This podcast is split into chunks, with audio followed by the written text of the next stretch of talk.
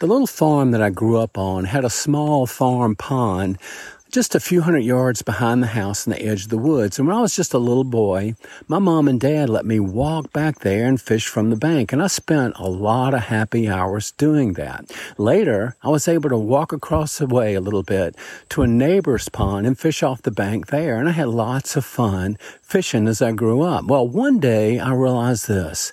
I could do a lot better if I had a boat. I had been content for years just standing on the bank fishing, but I reached the point where I I needed a boat. Just look at all the places on this pond that I could fish if I just had a boat. I can't get to them standing from the bank, but if I had a boat, I'd do a lot better. I believed real fishermen had a boat. And so I knew that I needed a boat. Well, I had an idea to build a boat. I would take materials that were available there on the farm and I would build my first boat. I took a large truck inner tube and I inflated it. I found a wash tub and I, and I put it in the middle of the inner tube and it fits snugly. And then I found a two by four about four feet long and I put it across the inner tube and the wash tub to strap it all together. I had my first boat. well, my mom and dad went with me the very first time I was going to use the boat as spectators, I guess.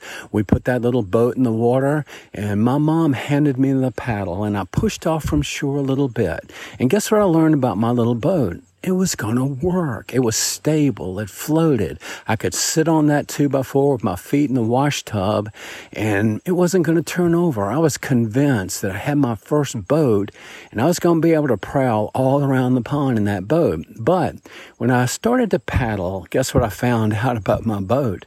It wouldn't move forward. It just spun around and around, no forward progress at all. It was the first zero turn. Well, I was disappointed. I had put so much hope and had anticipated that moment so much. I was disappointed. My little boat was stable, but I couldn't move forward, so I was disappointed. Well, I realize now that that was a spiritual test. Spiritual tests come in all shapes and sizes, lots of categories. And let's talk about about this category this week the spiritual test that I'll call disappointment. It's going to come our way. Sometimes it comes very unexpectedly. It kind of sneaks up on us and we find ourselves in a disappointing situation. Well, God wants each of us to pass that test. When we're disappointed, our response is important to God. Am I going to just hover there, spinning round and round under a dark cloud of disappointment? Or am I going to get my chin up and find a way to move move forward, to, to press on, to learn something perhaps, or to, to take the next step in spite of the disappointing moment that I find myself in.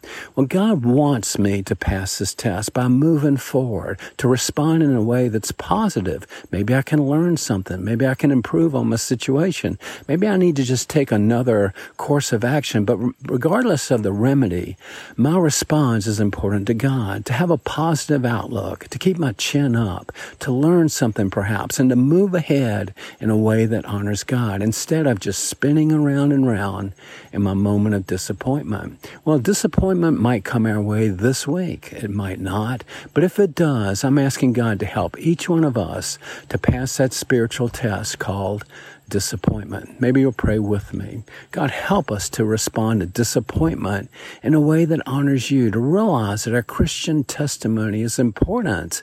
In those moments where we're disappointed, to resist that temptation to be discouraged, instead find a way to move ahead with a positive attitude with our chin up. God, would you help us with that? And God, if disappointment comes our way this week, would you help us to pass that test?